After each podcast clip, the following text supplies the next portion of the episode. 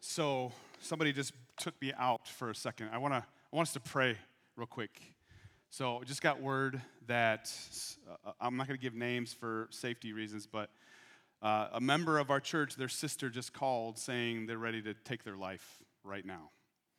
And so if I'm going to lead us in prayer, but feel free to pray to yourself um, that God would intervene here. And so pray with me as I pray out loud.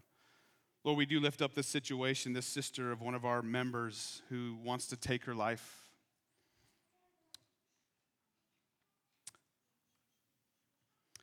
I pray, Lord, that this would be the beginning of something beautiful.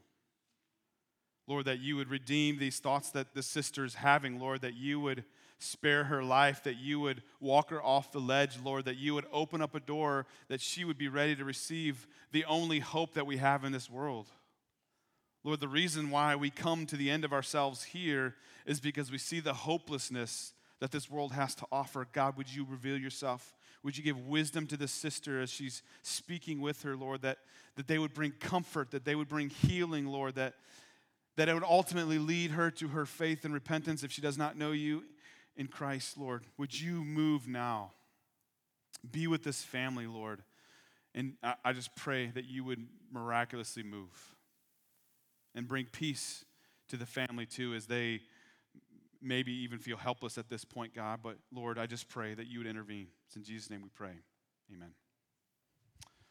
So be praying for that person. Hard to transition from that, but open your Bibles to Acts chapter 13. Acts chapter 13. For those of you who may not know me, my name is Ben Hurd. I'm the senior pastor, and it is a joy to open up God's Word. Last week, we looked at the number one sin issue in all of us, and that is what? Pride. How many of you liked that spiritual spanking last week? You came back for more today. Uh, anybody still reeling from working through and having your heart exposed to the pride in your life? Well, this morning, I want to talk about the issue that I think pride boils down to. Like, why is there pride in our lives? And I think it comes down to this it's a worship issue. A pride issue is a worship issue. The reason why we struggle with pride is because we have a worship problem. The reason why we get our lives in a pickle and we get our lives in a mess is because we have a worship problem.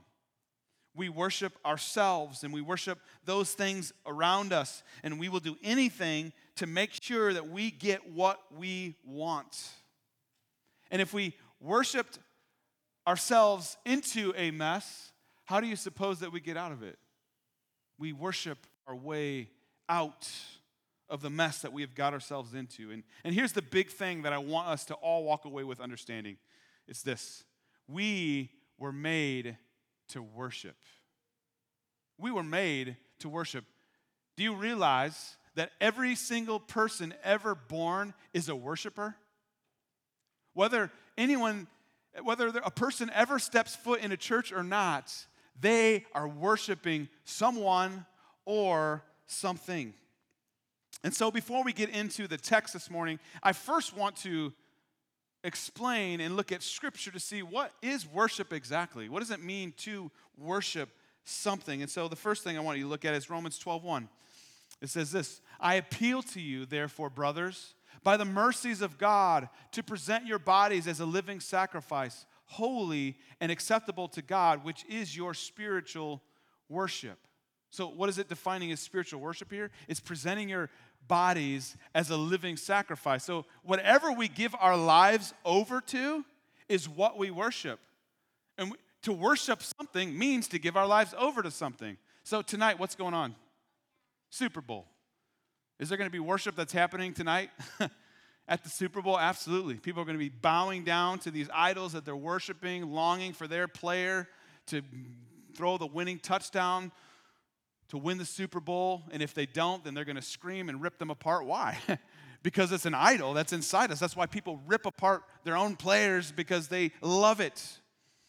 And they, but they give themselves up for it. I mean, how many people have sacrificed in order to be in, where's it? Is in LA, right? That's where the, I believe that's where the Super Bowl is. They have given up everything. People have taken out loans in order for them to go watch their team compete for the biggest prize in football. But for us, it's about us presenting ourselves completely over to God, our talent, our treasure, our resources. Hebrews 13 says this Through him, through Christ, that is, then let us continually offer up a sacrifice of praise to God. That is the fruit of lips that acknowledge his name. What have we come here to do this morning? Part of it is acknowledging with our lips, giving a sacrifice of praise. We're giving up our Sunday when we could have been doing something else. We could have been sleeping in, we could have been whatever we wanted to do. Could have stayed up late Saturday so that we wake up at one o'clock in the afternoon on a Sunday, but we come and give a sacrifice of praise from an overflow of joy in our hearts. It goes on to say, Do not neglect to do good and to share what you have, for such sacrifices are pleasing to God. So we sacrifice with our lips, but we also sacrifice by doing good and to share what we have. Like when you do good works for others, when you are sacrificing your time. We have a family here who, who is fostering. That's a sacrifice, giving up an, an ease that would have been there before in order to reach somebody who desperately needs help. That is a sacrifice to the Lord. So anything that we do in order that's good is a sacrifice. Sharing the gifts that we have, sharing with those who are in need, that is an act of worship to the Lord. John 4 23 and 24, Jesus says this. But the hour is coming and is now here when the true worshipers will worship the Father in spirit and truth. For the Father is seeking such people to worship him. God is spirit, and those who worship him must worship in spirit and truth. So, what does it mean to worship in spirit and truth? Let's just kind of look at it from a perspective of a Sunday morning, a gathering. We come together. There are those who are coming just to look for some kind of emotion. They want to have chills. They want to feel the spirit move, quote unquote. And, and, so they're not, they don't care what they sing. They just want the, the rhythm to be there. Some of you have already decided, you know what, this is not good worship because we don't have drums. Or you've decided this is great worship because there's no drums. like it goes both ways. Like, but for so many people, we'll call that kind of the spirit side, the emotional side, our hearts. Now, does that matter to God? Do our affections matter to the Lord? Absolutely. But if we walk out of a service judging it based on how we felt while we were in it, then we are idolatrous. And that's not true worship. We worship the Lord in spirit and truth. On the other side, there are those who come and they are paying attention to the screen. And when the words of the songs that we're singing are up on the screen, they're looking who sang this. Oh, that person sang it. It's out. And they're looking and guarding every word, going through every single word that, oh, I wouldn't use that word. That's pretty, nope, that's not true. And they have this 10,000 view of church when they come here 10,000 foot view of church. They're, they're like, they're not here to like meet with the Lord. They're not here trusting that we're two or more gathered in their name, God is surely with us. They're just making sure that everything is said exactly how it should be. And if it's not said the right way, then that's a, that's a hypocritical church. That's a, like they should be damned to hell and they should never preach again. They should shut their doors. Meanwhile, they go out and their hearts have not been affected. Maybe they loved the truth that we sang. We sang all the right songs, we sang enough hymns, the word was preached correctly, and their hearts were unmoved. That's like the that's the extreme of truth. But the reality is, true worship is spirit and truth. True worship works in our heads and our minds. We see the truth, and then we are affected by it emotionally. Now, that looks different from all of us, right? Some of us leads to tears. Like for me, I'm a crybaby sometimes. Uh, lift up my hands. I'm an expressive worshiper. Why? Because for me, that's just how I'm over amazed at what God has done for me. And so we worship the Lord in spirit and truth. And lastly, I love what, what Piper kind of brings this all together. He says this The inner essence of worship is to know God truly and then respond from the heart to that knowledge by valuing God, treasuring God, prizing God, enjoying God, being satisfied with God above all earthly things. Now, before we move on to that second part, I want you to look at this again. What leads to a heart that values God, treasures God, prizes God, enjoys God, is satisfied with God. What do those things come from? According to what he said here, it overflows out of knowledge right? The inner essence of worship is to know God truly, and then the response is these things. The more we get to know God, the more we treasure Him. The more we see how beautiful He is, how amazing He is, He is, that leads us to treasure Him. Like, are you kidding me? I'm a sinner who deserves hell, and God paid the price for my sin by sending Jesus die on the cross for me? That is amazing. How could I not treasure such a God who would humble himself for me? You see the difference there. Some of us, we want the emotion, other of us want the truth, but it's the blend of grace and truth. And when we have an understanding of who God is, it leads to these things. He goes on to say this, and then that deep, restful, joyful satisfaction in God overflows in demonstrable acts of praise from the lips and demonstrable acts of love in serving others for the sake of Christ. Notice, I, I, I think he, I love the word choice he uses here. Notice, these things, these demonstrable acts of praise and demonstrable acts of love are not to earn anything. They're not to earn God's favor. These are overflows, it says. Overflows of a heart that is satisfied in who God is. Because of who God is, why would I not act on that? Because of what God has done for me, how can I not be satisfied in the Lord? That's what worship. Worship means to be so satisfied in the Lord that it leads us to action. It leads us to fruit from our lips, to praise Him with our lips, and it leads us to walk, to go do something for Him. That's what worship is. So now let's, with that understanding, let's look at the scripture here in Acts 13 and see what our worship does in our lives. Acts 13, starting in verse 1. Now there were in the church at Antioch prophets and teachers Barnabas, Simeon, who was called Niger, Lucius of Cyrene, Manaen, a lifelong friend of Herod the Tetrarch, and Saul. While they were worshiping the Lord and fasting, the Holy Spirit said, Set apart for me Barnabas and Saul for the work to which I called them. Then, after fasting and praying, they laid their hands on them and sent them off. So, being sent out by the Holy Spirit, they went down to Seleucia, and from there they sailed to Cyprus. When they arrived at Salam, Salamis, they proclaimed the word of God in the synagogues of the Jews, and they had John to assist them. When they had gone through the whole island as far as Paphos, they came upon a certain magician, a Jewish false prophet named Bar Jesus. He was with the proconsul Sergius Paulus, a man of intelligence who summoned Barnabas and Saul and sought to hear the word of God. But Elymas, the magician, for that is the meaning of his name, opposed them, seeking to turn the proconsul away from the faith. But Saul, who was also called Paul, filled with the Holy Spirit, looked intently at him and said, You son of the devil, you enemy of all righteousness, full of all deceit and villainy, will you not stop making crooked the straight paths of the Lord? And now, behold, the hand of the Lord is upon you, and you will be blind and unable to see the sun for a time.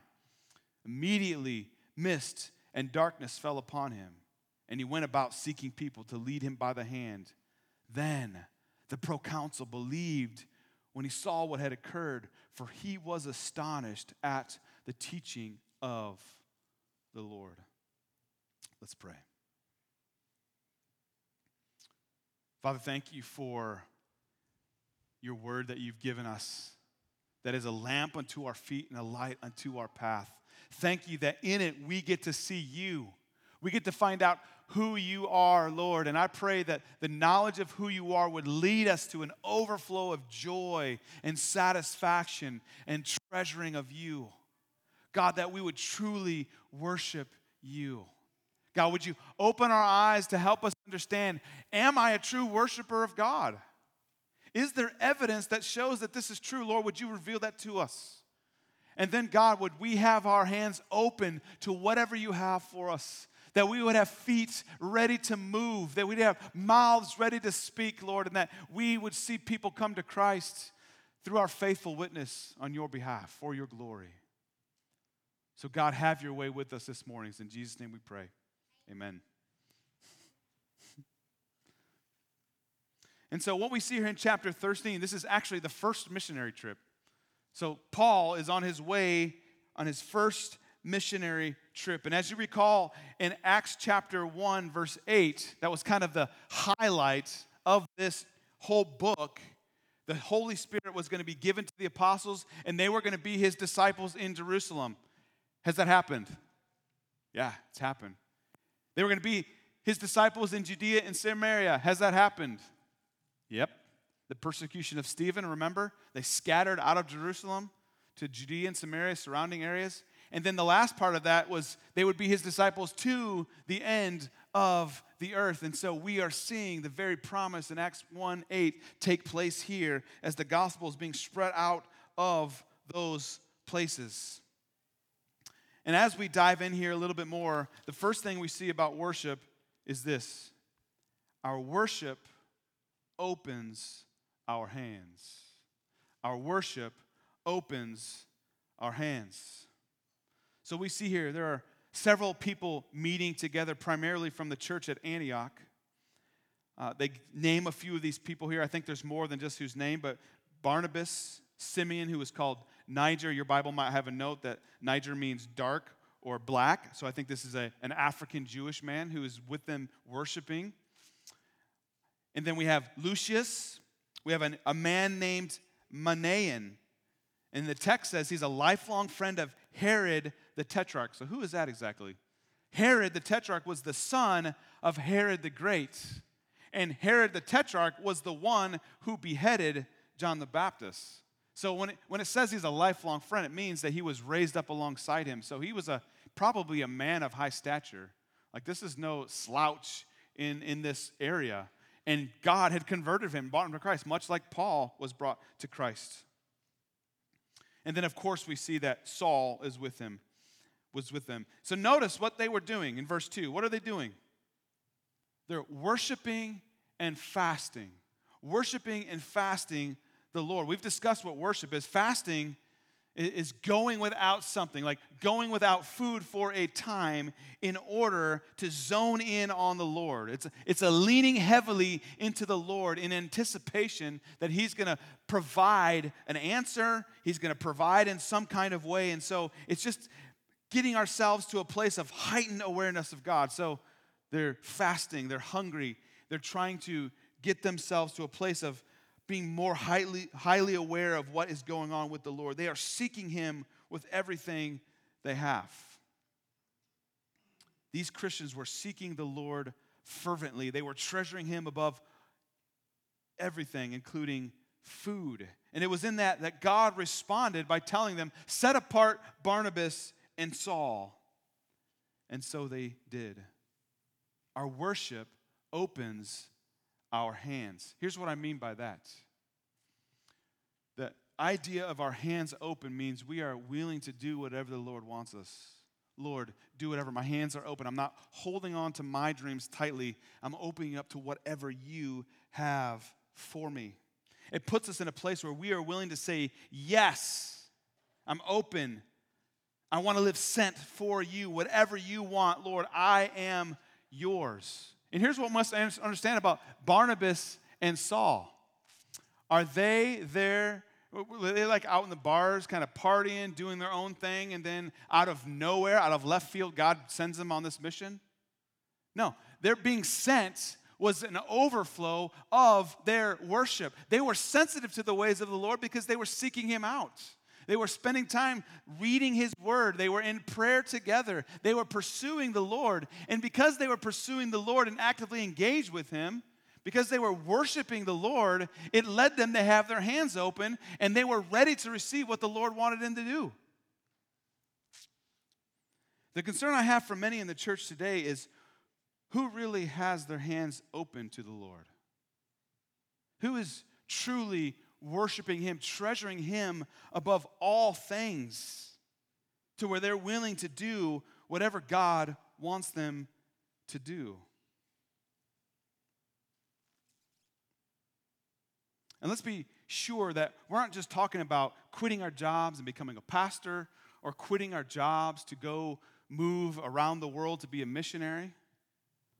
But maybe, maybe God wants you to do that. But I want to zone in on even smaller things. You know, there's a question that all of us would love to have a letter come from the Lord. And the question that we want answered is God, what is your will for my life? You ever just want that? You ever just like, Lord, could you just show up in a, in a cloud? Or could I be by the water and just watch you part it and then you could just meet with me? Like, there's times where I long for that. But the truth is, we have God's will written in a book for us. We have God's will for us every day. It's God's will for us to love one another. God's will is to love one another. What's God's will? Love one another. Love is patience. Love is kind. It does not envy. It does not boast. It is not rude. We are called to live that way. We, you want sometimes we use that, what is God's will? Is this some magical thing? And really, what we're saying is, God, I need something big for you to do to me. And what God is saying, look at my word. Are you loving your neighbor? Are you loving your family member? For those of you who are married, husbands, what is, your, what is God's will for your life in your marriage? Is that you would love your wives as Christ loved the church. And what did Christ do? Gave himself up for her. Husbands, are you giving yourselves up for your wife? That is God's will for your life. Wives, lest you want to jab your husbands there, what is God's will for you in your marriage? To respect your husband as the leader of your home. That's not something that man has said. We don't get to say whether or not who the head of the household is. God has said that. God is the head of the man, the man is the head of the family. Are you respecting them? That's what God has called us to do. Now, men, we can't abuse that. If we abuse that, you, use the, you lose the right to be the leader of your house, and God will take care of you one way or the other. But we know God's will, He's made it clear to us. It is God's will for us to forgive. Always. Without question, our forgiveness should always be ready to be given out. I mean, think about this. No one can say, but, but, what did Jesus endure on the cross? He died on the cross for whose sin? His own? Our sin. I mean, and you just think about this. He's hanging on the cross. There are people throwing dice trying to get his, his clothes, mocking him. Oh, if you're Jesus, if you're God, then why don't you call for the angels to come and get you? Mocking him. And what does Jesus look down and say? You dirty, rotten sinners. Is that what he said? Father, forgive them, for they do not know what they are doing. What's God's will for your life? God's will is that you forgive. God's will is that you forgive. Parents, it's God's will for you to raise up your children in the admonition of the Lord, to teach them God's ways. And these things flow out of a worshiping heart. As we lean into the Lord for the little things, He will make it clear in the big things. So, this leads us to a couple questions on this point.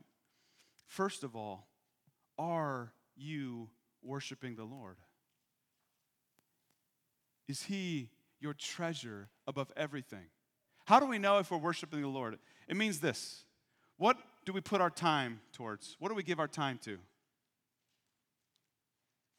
What do we give our treasures to? The money that God's given us, the, the gifts that God has given us. What are we using those treasures for? And then the talents. What are we using our talents for? Those kind of things will help us understand what am I really worshiping? What does all my energy go toward? What do I get excited about? What do I wake up looking forward to? What do I sacrifice everything else for? That will reveal what we are worshiping. Are you a true worshiper of the Lord? Secondly, if that's the case, then are your hands open to what the Lord might have for you? Are you willing to surrender whatever He has for you? Remember what our Lord said to us anyone who comes after me must do what? Deny himself, take up his cross, and follow me. Far too many pastors have given easy calls to the Lord. Oh, you want your life to be easy? Why don't you just say this prayer and, and you'll be saved? When Jesus didn't say that, he said, Repent and believe. He said, Deny yourself. Take up your cross daily and follow me. That means die to yourself every day. And that's a worshipful heart understands the grace that's been given, and so the surrender is easy, or at least gets easier as we the more we do it. Our worship opens our hands. Look at verse 4. So, being sent out by the Holy Spirit, they went down to Seleucia, and from there they sailed to Cyprus. Cyprus was actually the, the hometown of Barnabas, is where he was from. When they arrived at Salamis, they proclaimed the word of God in the synagogues of the Jews, and they had John to assist them. So here's the thing their worship opened their hands to be willing to go wherever the Lord wanted them to. But their worship also did this, and our worship does this. Our worship moves our feet. When we are truly worshiping the Lord, when we're giving Him everything and we want to please Him, we're dying to ourselves, denying ourselves, taking up our cross and following Him. We're willing to go wherever He wants us to go, and we do. Barnabas and Saul were set apart, and then what did they do? They got up on their feet and they walked out. They did what the Lord called us to do. And sometimes that is the hardest thing for us to do. We know what God wants us to do. We know what His will is. We know we need to repent of that sin, but we just love it. Oh, we love it so much. I'm not giving that up. We know that we should probably look at our phones less, but man, the draw of the screen to check our latest sports news, to see the latest sales. I know I've struggled that on Amazon with certain things. We can get so consumed by these things. And we're, we're not doing what God has called us to do.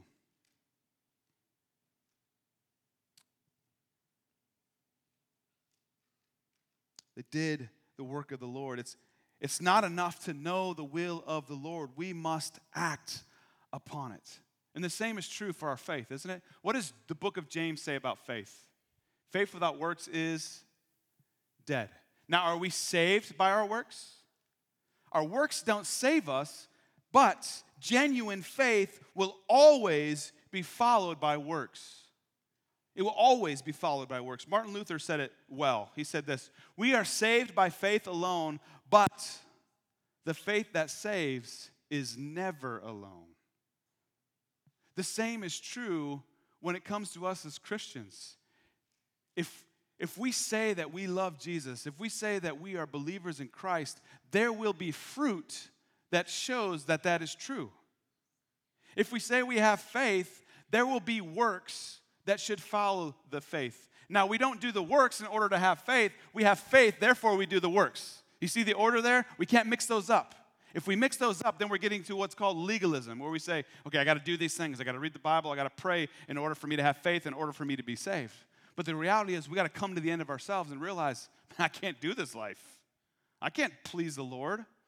Why do you think God gave the Ten Commandments and all the instructions in the Old Testament? It's to help the people realize it's impossible to please God apart from Christ. Impossible. We can't do it. That's the whole point of the Old Testament. God wanted to see, guys, you can't do this on your own. You are so wicked and filthy, you need a mediator. You need someone to come and pay the price for you. And that's exactly what Jesus did. And when Jesus saves us, it leads us to action. True worship of the Lord will lead to action. Because true worship flows from a heart that truly loves the Lord and wants to please Him and, to, and is delighted to serve in whatever He reveals. Psalm 16 11, I don't have this on the screen, but Psalm 16 11 says that in God's presence there is fullness of joy. That's why you can't guilt people into serving the Lord because it never lasts. Because guilt is what? Is, it, is guilt truth? Guilt is an emotion. And what happens with emotions? They fade. Emotions don't stick with us. How many of you have been married for longer than a, a day? like, uh, don't get me wrong, there are times where I look at my wife and I get butterflies in my stomach still, 18 years later. But the reality is, there are times where those emotions aren't there. But it's my worship of the Lord that keeps me wanting to pursue her and wanting to love her the way Christ has called me to. Even though I fail, I still pursue that because that's what the Lord is doing in me. And out of the worship of the Lord, why would I not pursue my wife? Why would I not do those things? But you can't guilt people into serving the Lord. That's why when we make announcements of needs, we have needs in the church. We have needs in children's ministry, ushers and greeters. We don't want to guilt you into that. What we want to encourage you to do is like out of an overflow of your heart, you just, why wouldn't I serve? Because of what Christ has done for me, why would I not want to volunteer and help out somewhere because I want God to be glorified? Yes, I'll be an usher and a greeter because it makes a difference when people come in here. That's one reason why I am not always in the service when it starts, is because I'm greeting people in. I want people to know I'm glad to see you. Man, it's good to be here. Uh, it's good to have you here with us because I think it matters. Like, this is, we want this to be a welcoming place. But I can't guilt you into doing that but we get to serve the Lord. That's, that's the idea of a worshipful heart. We get to do these things for the Lord. We get to serve in kids' ministry. We get to usher and greet. We get to do these things, and we can't help but want to do that. I, you know, even this morning, I, I, was talking to the worship team before the first service, and just like saying a concern I have is that you know what, this is I see the same faces just about every week, and my concern is that you would grow weary in doing good. And was just encouraging let the worship of the lord be an overflow to where why wouldn't i want to come here at seven to get ready to sing with god's people? And thankfully i think that's where our worship team is at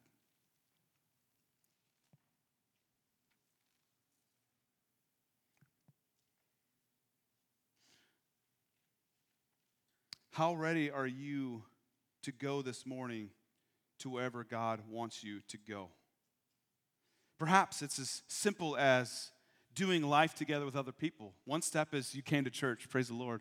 Maybe another step is, is you want to start doing life together in a smaller group.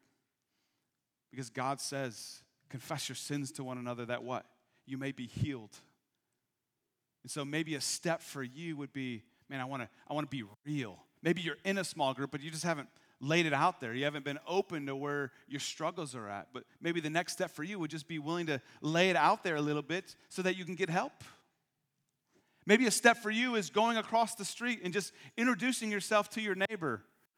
We, we live in it. We just moved recently in December, and so one of the things that we're excited for is spring when everybody's out. But I don't know if it's just me or if the times have really changed. But when I was a kid, I mean, people were outside all the time. Kids were outside playing. But so often, what happens today? It's like we drive in, open our garage door, park the car, shut the door. But as believers in Christ, man, let's get out there. Let's meet our neighbors. Maybe that's a step for you. It's God's, is it not God's will for us to share the gospel with the lost? Absolutely. It's God's will for us.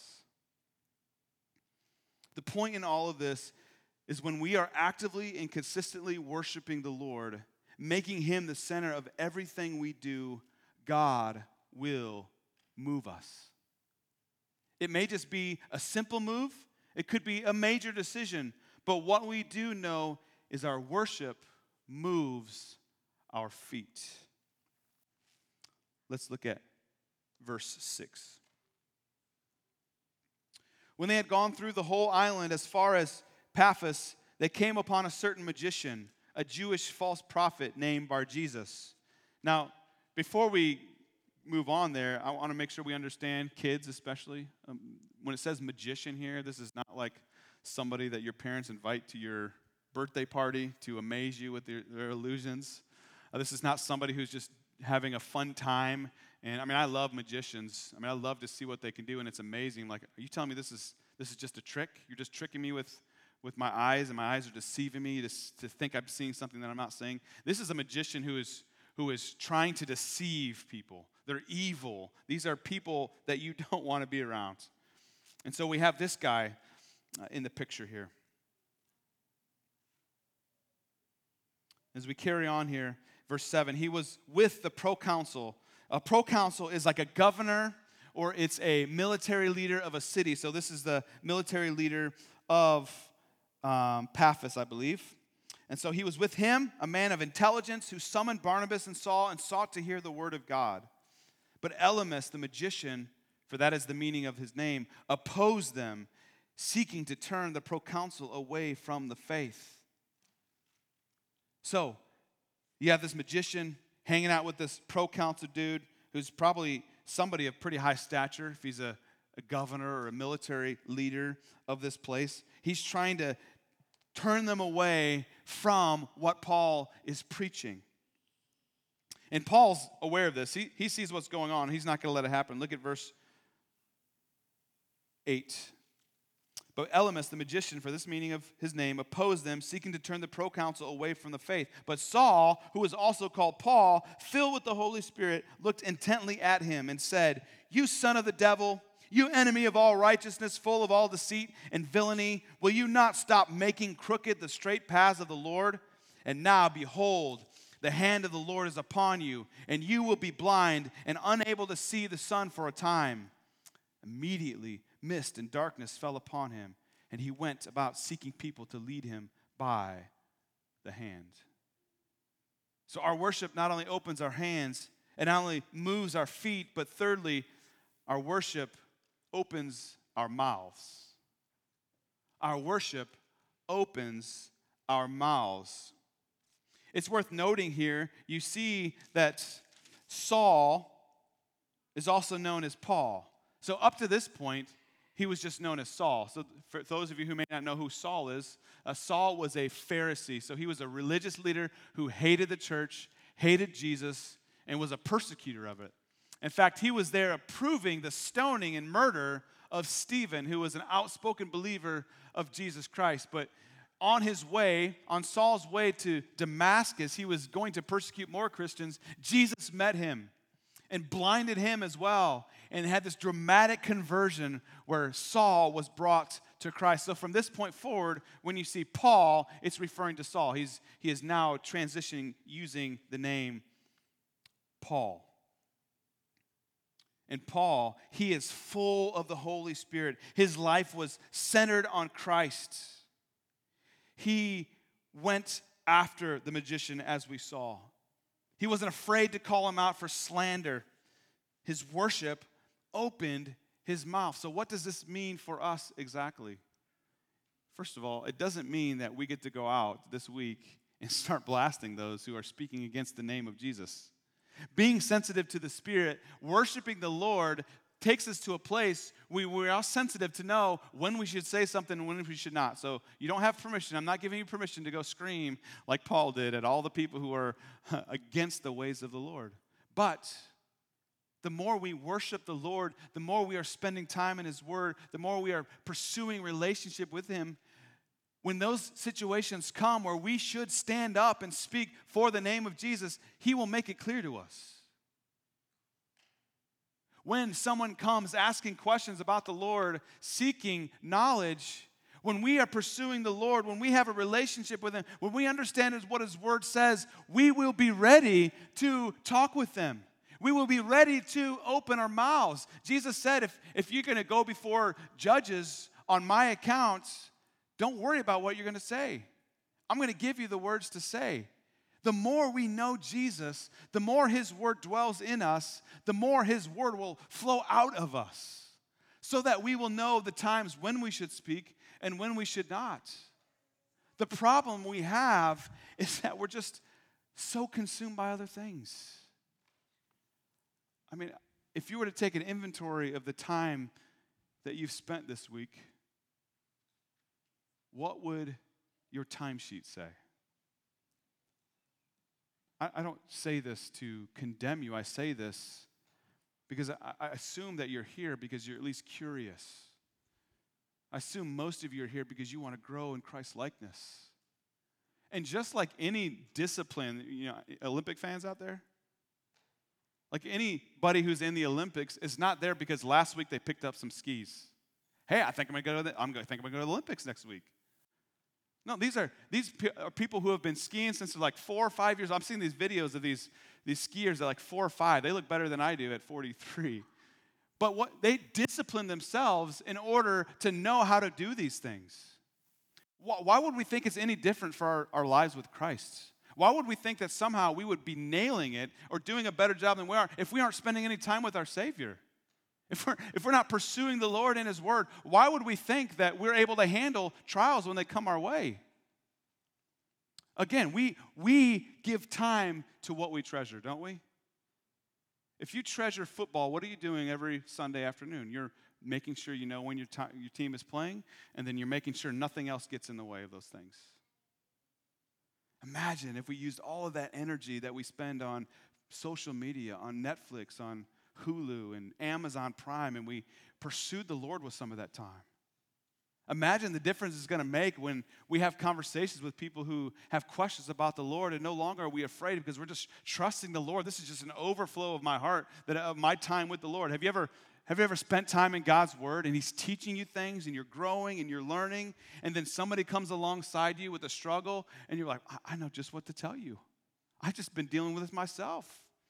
I've been pursuing the Lord, and here's what I read in the book of Romans. Here's what we're studying in Acts at church. This might help you. It's an overflow of worship. We want to know what to say with our lips. It will overflow when we are pursuing God with everything we have. And if we're pursuing Him, we're spending time in His Word, He's going to lead us in these times. We're going to know what to do.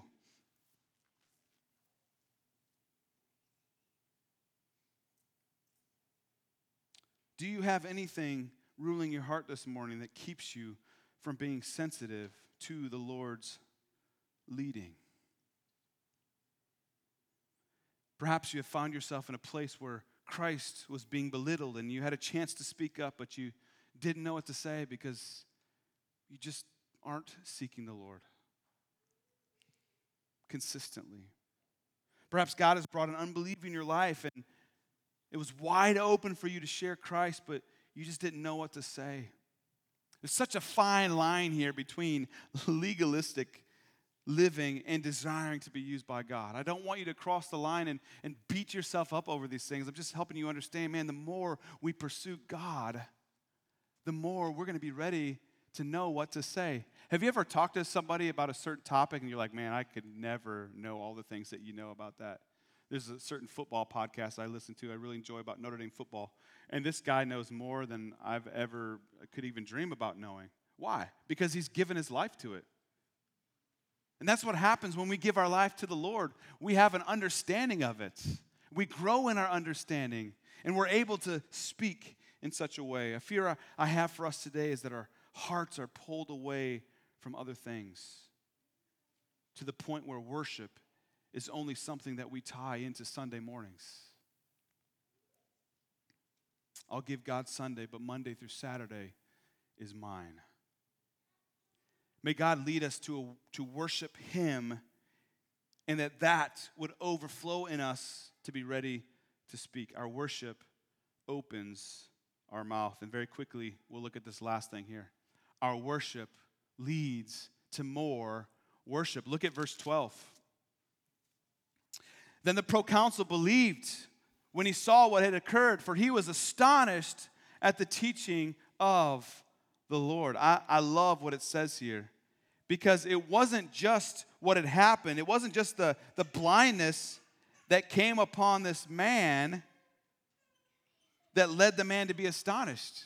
What led him to believe?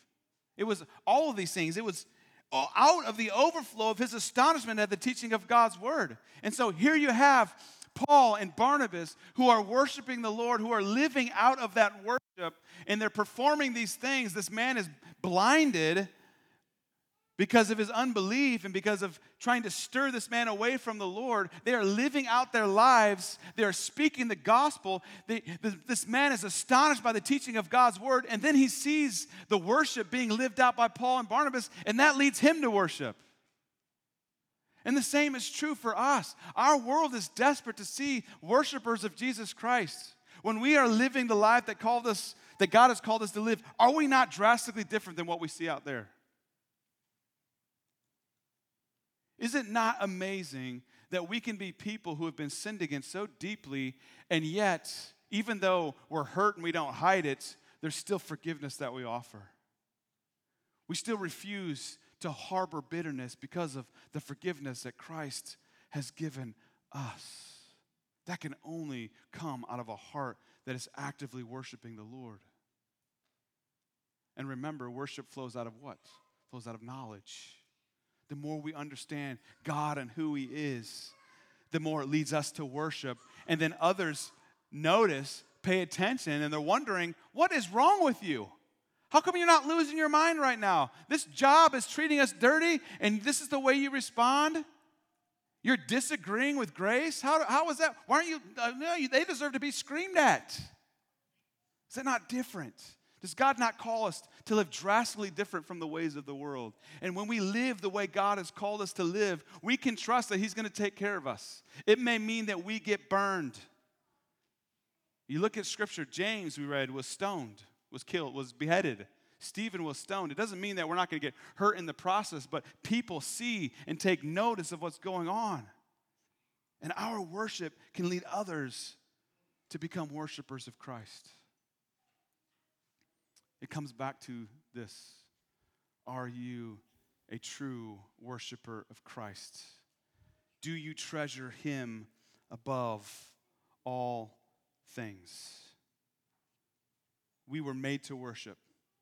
Our worship opens our hands, our worship moves our feet, our worship opens our mouths, and our worship leads to more worship. Let me leave you with these action steps here that you can take these thoughts and apply them to your life this week if that would help you.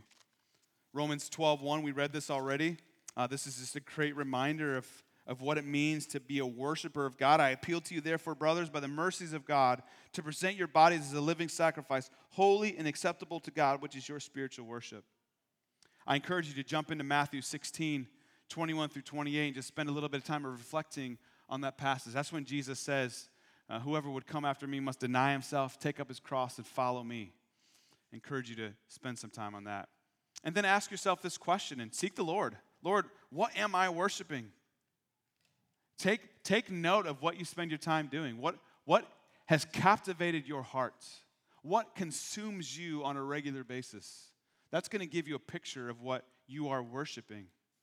And if it's not the Lord, it's time, maybe it's a time of repentance. Maybe it's a time of seeking help. Like this is, when God reveals these things to us, it's not for our condemnation, it's God's grace. Because when we live this way, it leads to a life of chaos, does it not?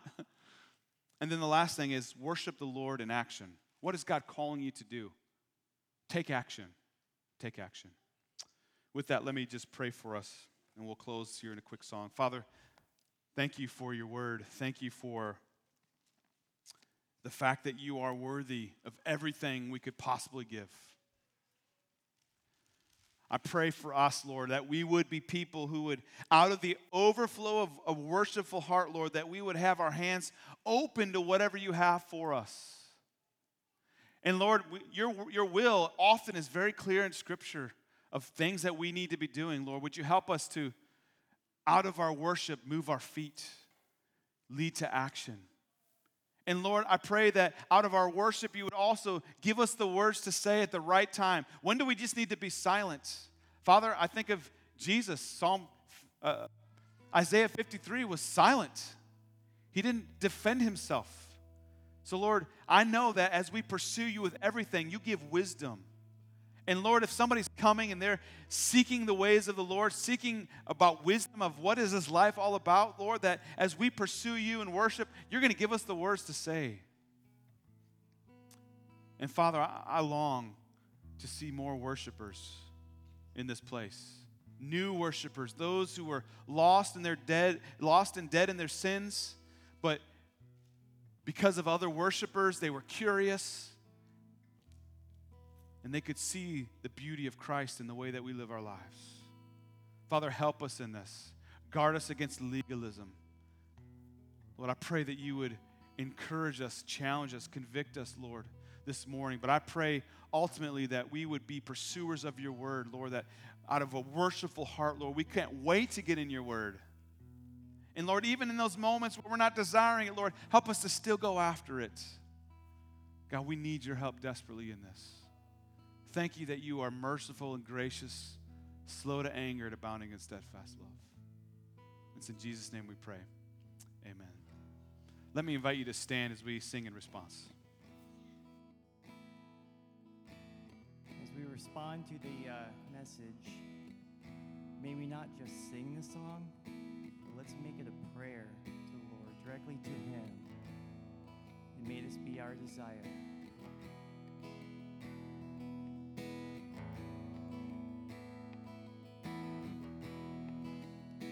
worthy of every song we ever sing.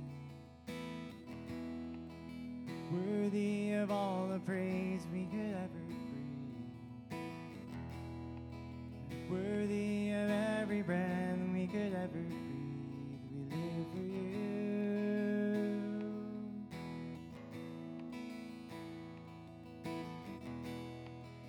Jesus' name above every other name. Jesus, the only one who could ever save. Worthy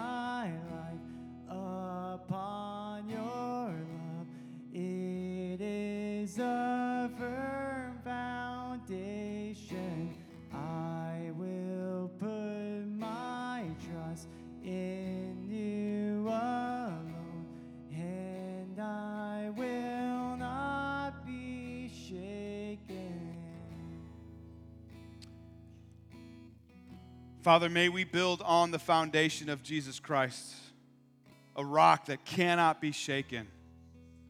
Lord, that even when the winds come and the storms come, Lord, when we are built on the foundation of Jesus, we cannot be moved. God, I pray for us that we would worship you truly this week. And that out of the overflow of our worship, Lord, that we would have our hands open to what you have for us, even when we're afraid. And Lord, when you reveal to us what we need to do, God, would we move our feet? Would we not be afraid to step into those things, trusting that, Lord, you will open our mouths and give us the words to say?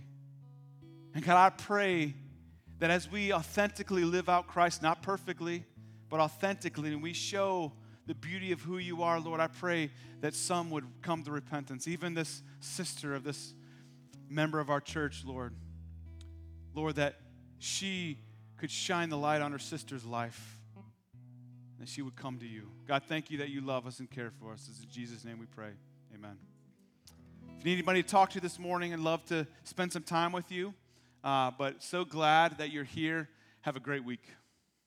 And go Rams.